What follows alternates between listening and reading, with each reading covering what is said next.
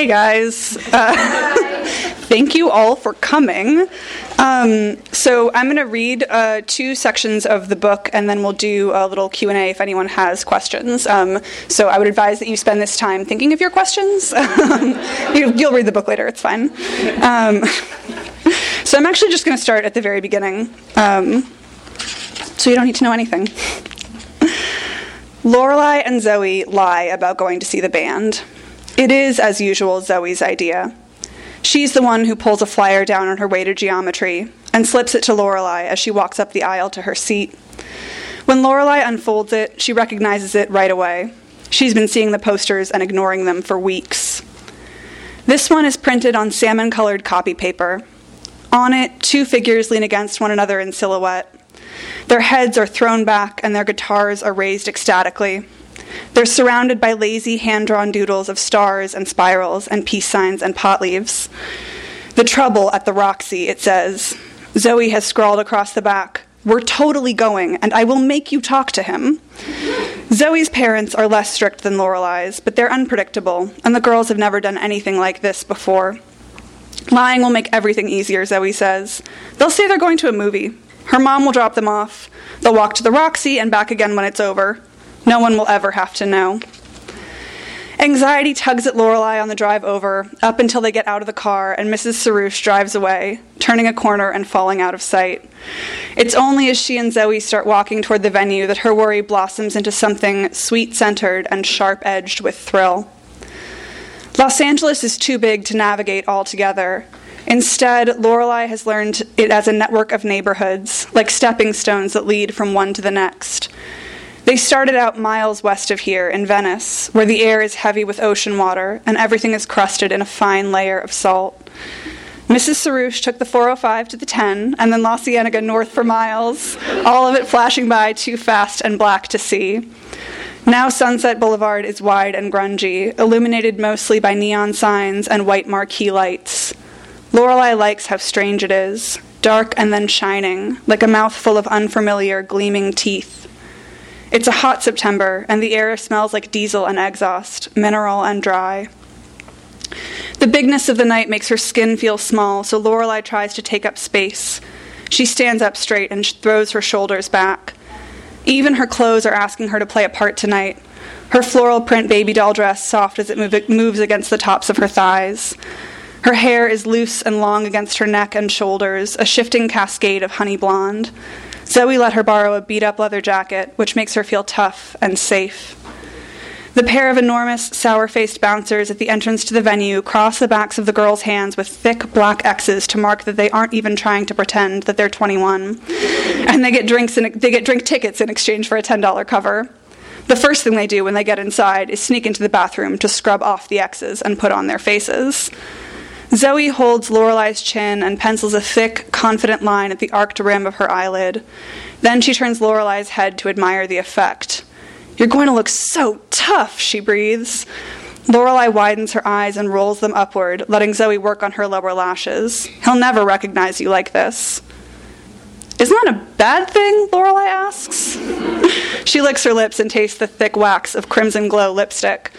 I mean, if he only likes how I look tonight. It's not like she's ever really talked to Chris, a senior and the lead singer of The Trouble. She's a sophomore. That he remembers her and wants to see her again is too much to hope for. She loves Zoe's optimism, but that doesn't mean she trusts it. Not necessarily. Zoe has an older sister, which means a closet full of hand me downs that smell faintly of clove cigarettes, a working knowledge of the last 10 years in pop music, and this particular brand of mysterious wisdom. Lorelei's older brothers have never given her more than chin jerk, chin jerk nods when she passes them in the hallways at school. Tonight's the night he sees you, you know, that he realizes who you really are. Then when you run into each other at school and you're all shy and stuff, you'll seem extra mysterious. Like, who's that girl with the secret life? What kind of cool shit does she do on weekends that I don't know about? I don't do anything on weekends, Lorelei says. She kicks a converse against the bathroom wall. Unless hanging out with Oma counts as mysterious. Mentioning her grandmother seems like a bad omen, like it might conjure her somehow. He doesn't have to know that, Zoe reminds her. She turns away to put on lipstick, a hot pink shade that brings out the yellow undertones of her olive skin. It looks weird on purpose, cool and easy and knowing. Lorelei regards her own baby face in the mirror, focusing on the round curves of her cheeks. The makeup makes her features stand out cartoonishly. She looks like she's just a little girl playing dress up. She wraps one arm around Zoe's waist and leans her head onto her bony shoulder. Zoe smells like rose oil and secret baby powder deodorant. Her warm skin is almost masked, but not quite. Look at us, Zoe says with triumphant satisfaction, butting her chin against the top of Lorelei's head. We look like at least 18. Um, all right, and I didn't mark this page, so I have to find it. Uh, but I can tell you in the meantime uh, two things. One of which is that, so in the, between that and what I'm going to read you guys, um, they go to the show, uh, the band plays, she talks briefly to this hot lead singer of the high school band that she's obsessed with. Um, and she and Zoe go home and they have a conversation. Zoe's like, oh, maybe you'll date him and maybe like eventually you'll sing with him in the band and that'd be cute. Um, and she has this dream where she sort of, she dreams uh, the memory of her grandmother when she was very little telling her that she was never allowed to sing. Um, so then this is the next morning. Uh, she's at home and she's about to take a shower. Um, and I chose this particular passage. Um, I wrote a lot of this uh, in a writing workshop through Writing Workshops LA, which is amazing if anyone's looking for writing classes. Um, and I, I, brought in sort of the beginning of this, and like no one else in the class was writing YA. um, and everyone was very polite about it. They're like, okay, this seems like a nice story about teenagers. Um, and there were people there writing, like, uh, Laura's here somewhere, a story about a sorority girl serial killer. so you can imagine, like, no one thought my story was that cool. Um, but I remember bringing this in, and everyone was like, "Oh, so this is weird." Um, so I thought I'd read you guys a weird part. Lorelei takes advantage of no one being home to indulge in a long shower. The ancient water heater warms up slowly, so she runs the water in the tub while she strips off her clothes and brushes her hair. The bathroom fills with pale, thick steam, obscuring her body in the mirror. It's like being surrounded by cottony clouds high up in the sky. She breathes in deep lungfuls of air, of it, almost as much water as air. She takes 20 luxurious minutes to wash her hair and deep condition it. She shaves her legs, working slowly over the knobs and valleys of her knees and ankles. She sings while she does it, humming tunes from last night and a song Zoe played while they were getting dressed this morning. It's an old, absent habit, but last night's dream makes her conscious of it. She wonders if she hums like this at Zoe's or at school and doesn't realize it. She wonders whether humming counts or if Oma only meant singing. Lorelei is curious now. Something just under her skin makes itself known, like an itch, but a pleasant one. Oma's prohibition was explicitly about singing around other people, and she's all alone in an empty house. There's no reason not to sing now. Lorelei feels the itch resolve itself in the back of her throat, the seat of her voice. She decides to let it rip. It feels good, like the vibration of the sound is relaxing each of her muscles in turn. Melody runs hot in her veins, and when she sings up high, up into her nose, her whole head buzzes with the resonance of her breath. Lorelei turns off the water and steps out of the shower. She wraps herself in a towel and turns one quick, dramatic twirl, getting really into the belt of a song she half remembers. Why haven't I ever done this before, she thinks.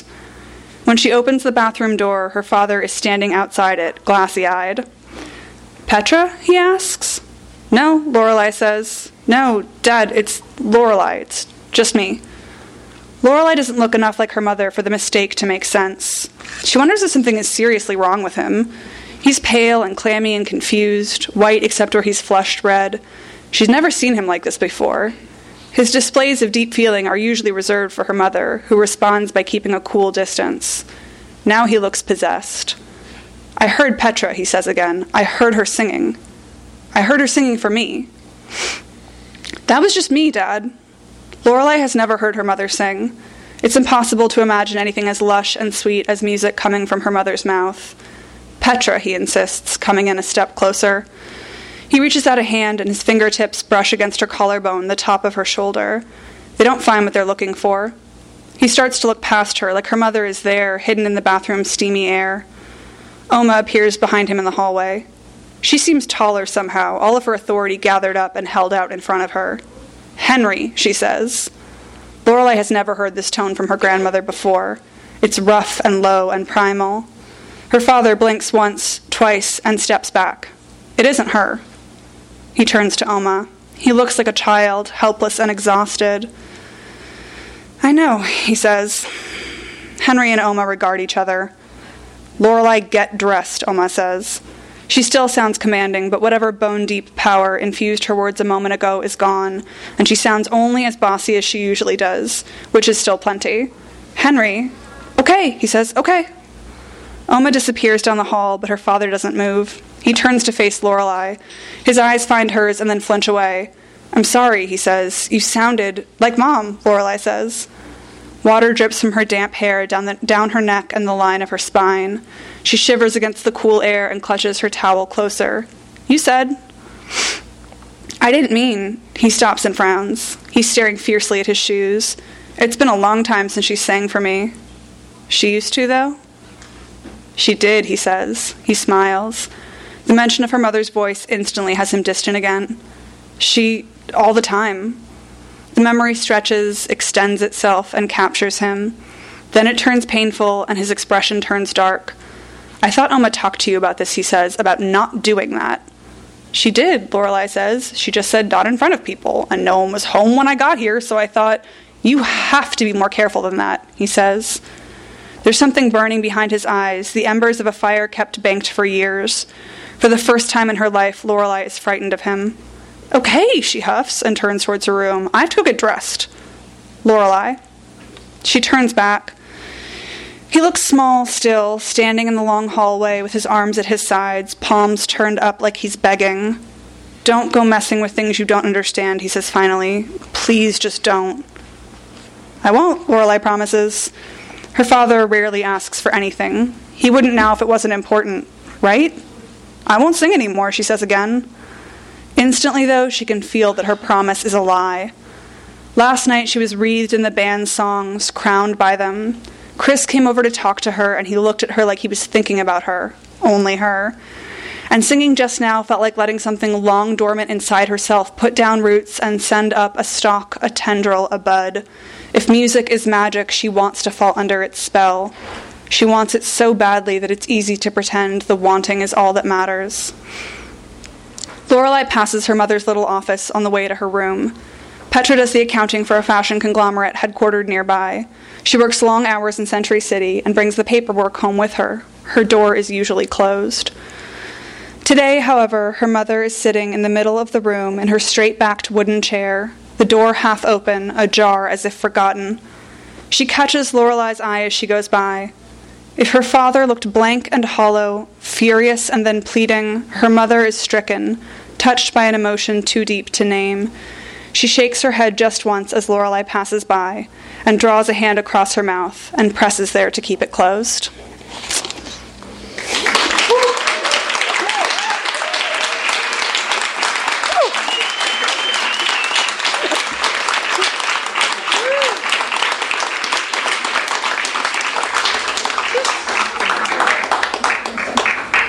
Hi, Zoe. um, did I curse? I don't think I cursed. No. My small neighbor is here. Um, does anyone have any questions? Told you guys to think of questions. um, I have a question. Yeah. Um, tell me about the readership of young adult books? Oh boy. Um, so if anyone couldn't hear the question, it was about the, sort of the readership of young adult novels um, from my aunt Shelley, who traveled from Utah to be here, which is awesome. um, and it's actually uh, sort of funny. Quite, I actually, uh, if you're interested in this subject, uh, I actually just wrote a piece for the Millions about this, um, about who's reading young adult novels, because the answer is increasingly adults. Um, they're technically it's for uh, ages like 12 to 17. I think is like on this book, um, which many reviewers on Goodreads have noted is not appropriate um, content in this one.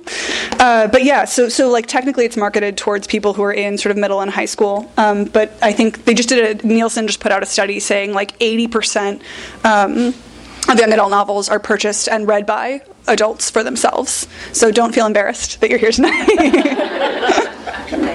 you're welcome. Yeah. Oh boy.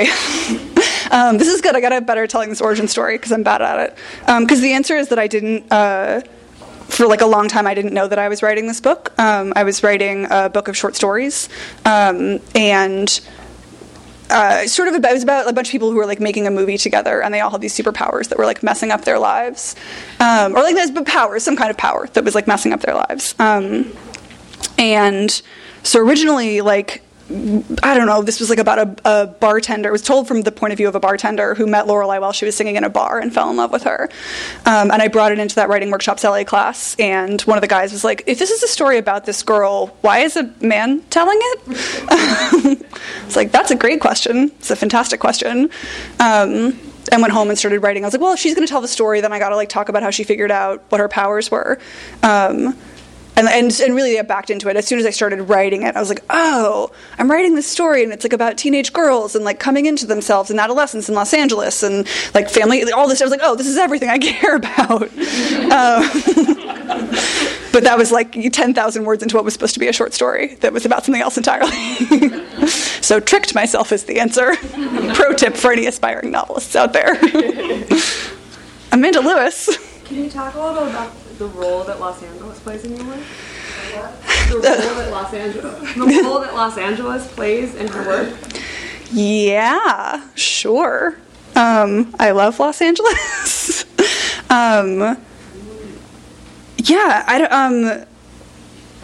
It's funny, like I. Uh, I've been thinking about this a lot because uh, one of my favorite writers like shouted out the book on Twitter, which was like the best Francesca Lia Block, um, who's like the poet laureate of Los Angeles. um, like true and truly, like when I was like 12, mm, 10, I think, um, I like got Weetzie out of the library and read it, and I was like, oh my god, like this is the city that I live in. Someone wrote a book about the city I live in. This crazy. Um, I'd never read anything like it in my life, and um, I think like truly that moment was like, oh, this is possible, and this is exactly what I want to do. Um, and I just think that like Los Angeles. As I was driving around today, I was like in Pasadena. I was just like, this city is heartrending to me. I just love it. I love the freeways, man. um, yeah, and uh, I love the way that being here makes me feel, and all I ever want to do is like try and convey to everyone in the entire world how being here makes me feel. so that's the role of Los Angeles in my work. Aaron Shipley. Uh, I know I know all of your names. Great to be here. Uh, how like how do you approach writing for an audience that you are not anymore? In as much as like you write like even like the technology, you know, like how do you yeah. write kids, not kid stuff? It's obviously an adult book, but like. So, to, to the question again, sorry, I should, I, yeah. How am I authentic to the teens? Yeah. Um, I like to think that I have the emotional bandwidth of a teenager, to be honest. Um, I spend a lot of time on Tumblr. um, truly, like this is the answer to this question. Is like I, I listen. I listen to the music I listened to when I was a teenager. Um, I spend a lot of time on Tumblr. Occasionally, I ask Twitter, like if any teens are out there and they can. There's actually there's a reference in this book um, where Zoe says that Lorelei looks like she's dressed up for Halloween, and Zoe's like, "You look like a troll doll." Um, and there was like days of back and forth between my editor and my agent and me, and like everyone on Twitter about whether someone born in 1990, I don't want to know what would uh, would know what a troll doll was. Um, yeah, but I will also actually say that. Um, this book in particular, uh, Lorde's Pure Heroine had just come out when I was writing it, and like it's an incredible album if you want to remember what it feels like to be 16 and like sitting in the passenger seat of the car of the dude you're just in love with, and you're like, this is sort of like being in a room with him. like, we're like in a place and it's alone. So yeah. Yeah. I will say my daughter just said reading your blog makes her incredibly homesick for us, so I think you're a great Thank you. The question do you think this would be classified as young adult if you were writing about boys instead of girls? hey yo! Uh, the question was, would this be YA if it was about boys instead of girls? Um, that's a super loaded question, and I'm not hesitant to answer it because of that. I'm just thinking about it. Um, I actually don't necessarily uh, actually i think that what would make it because I, I, have thought about this a lot also like especially when i was trying to sell it um, when i was trying to get an agent for it like a bunch of young adult agents were like no no no no no this is an adult literary novel. And then uh, why uh, adult literary agents would be like this is ya what are you talking about? Um, and it was very frustrating to fall between the two. Um, and it's so I've spent a lot of time recently uh, thinking about what makes it different, um, and it's totally possible. I don't, I'm trying to think of like a boyhood coming of age novel. Um, but I think actually, really, if I'd give, okay, yeah, sure, sure, Catcher in the Rye. There you go, kind of famous. no, but like recently, like a, because because there's tons because I've well, because there's tons of there's tons of like uh, books about women's coming of age that have come out around the same time, but that have been you know classified. Um, I mean, in a way, I think like Emma Cline's The Girls is a really good example of a. It's that cut out the frame narrative. Like that's a young. It's essentially a young adult novel. Robin Wasserman, who is a YA author, wrote a book called The Girls. That's a YA novel with a frame narrator. So like I think if it had a frame narrator on it who was like, I remember being 16, um, 100% could have been a literary novel. It's, I love publishing and genre classifications are BS.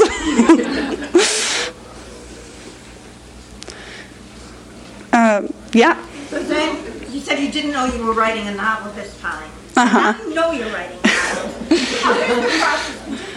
Yeah, it's awful. Just how it's different now that I know that I'm writing novels. Totally awful. Um, I'm like not even lying about that. Uh, I, I, wrote so I wrote this um, and had a relatively like blessed and easy time of it, and wrote a second book which was about werewolves, which no one will ever read because it is so bad, um, truly horrible. Uh, and really put the fear of God in me when I got like 60,000 words into it, and uh, which is uh, most of the way through a book, and was like, oh, this is garbage. Like, this is terrible. And I wrote this whole thing, and I had no idea. um, like, I thought I would know, but I didn't know. Uh, and then I got like hit by a bolt of lightning, and I wrote uh, what will actually be my second book. You guys should all be back here May 2017. it's called Grace and the Fever. It's about a boy band, um, and it was super lucky and it was really lovely. And now I'm trying to write like what I hope will be my third published novel, and it's I, every time I like open the document, I'm like, I don't know how to write a book. This is a joke. um, I, someone and I don't remember who um, said uh, someone asked some like very prolific author, you know, in an interview, like, is it easier, you know, once you get to a certain place? And, and he was like, you know, the the tenth book doesn't know you wrote the other nine. um, and uh, I think about that every time I open the document and have to start writing the third one. yeah. Any other? Gina Delvac. You write, you write a lot about music without getting very specifically into genre, or you know, it, it doesn't resemble anything like music criticism. What I've read of you, um, how do you think about that process, and how does that fit into other areas you might revise about, like what kind of feeling you want to give the reader versus getting a tune in your head? Oh yeah. Um, so I actually almost abandoned this book um, when I got to the, the the concert scene. Like it's like the second scene in the book, right? They get to the concert and then she's listening to the concert, and I was like, this I can't do this at all. Doubt is like a big part of my process. Um, everyone's, I guess. Uh, but I really almost abandoned the book. I was like, "This is stupid. Like writing about music is stupid. Um, no one does it well, and I, this whole book is supposed to be about music. Like that's just it's not going to work. It's a, it's a failed project." Um, and eventually kind of came to the thing of like okay um, i can i think i can like kind of you know i have to write about feelings anyway. That's like requisite in a novel. So i think i can write about how music makes me feel and how and how it makes these characters feel. Um, it's something I actually talked about a lot with my uh, editor, uh, who is a musician herself, and she was like, "I'm so grateful there's no song lyrics in this book because authors always write terrible song lyrics, and it's really embarrassing." yeah, so that's that's my my approach to writing about music. Is like it's um, it's really interesting. So both both of my books are like about young women and music. Uh, and if you'd asked me like what I thought I was going to write about, I never would have said that, um, which is hilarious because I spent, as Gina extremely well knows, my entire adolescence like watching band practice or wishing I was watching band practice. um, but yeah, I, I don't know. Um, it wouldn't have been what I said I was going to write about, but I love it so much, and I and I don't know anything. I think it helps that I don't know anything about it. Um, truly, because like I can't write anything technical about music. I don't have anything technical to say. It's just like here's what it feels like inside of my body when this happens. um, there are a couple of song lyrics in the second book, and I, sorry, young neighbors, had to get drunk to write them. um, Literally came home drunk one night and was like, "You know what I should do right now? I'm really cool to hang out with. I assure you."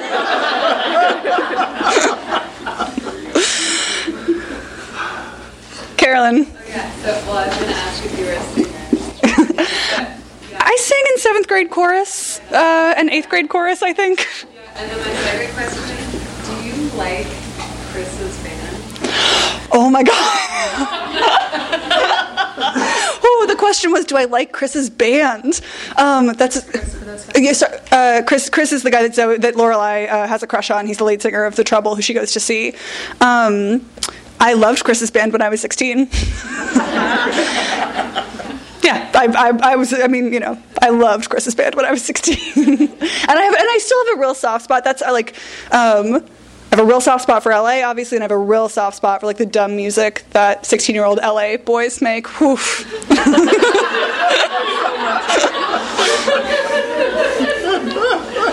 Not for 16 year old boys, I should clarify. yeah. Don't let it. Can we end on something else, please? Nadine, thank you. Yeah. Um, what music did I listen to while I was writing? Um, Lorde Pure Heroine, like on repeat forever. Um, I would really. I was living in my parents' house. Shout out my parents for letting them live with, letting me live with them, uh, and also for bringing the wine. There's wine up here. Yeah, I mean, I was, I was living with my parents, and I would like walk to yoga every day and like listen to Lorde on the walk back and forth, and sort of be like, all right, what am I going to write tomorrow? Um, and then I listened to Everclear, a lot of Everclear. um, Music essentially made by 16 year old boys in Los Angeles. Uh, and uh, I listened to a lot of Rilo Kiley. It's funny. I have a very distinct memory of like listening to a lot of Rilo Kiley and being like, I wish I could tell Lorelei about Rilo Kiley.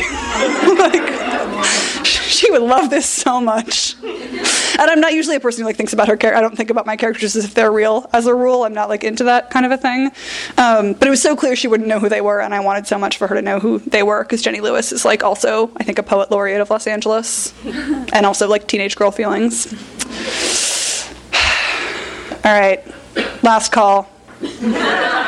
Oh, speaking of which, uh, if there are no more questions, I will sign books for all of you lovely people. Um, and then I am planning on going to the Dresden, which is just down the block. We have a small private room reserved, courtesy my friend Gina Delvac. Um, and they'll be drinking and hanging out, and I would love to see all of your faces there. Um, the room's in the front on the right. Thanks, Amanda. all of my friends are producers of one kind or another.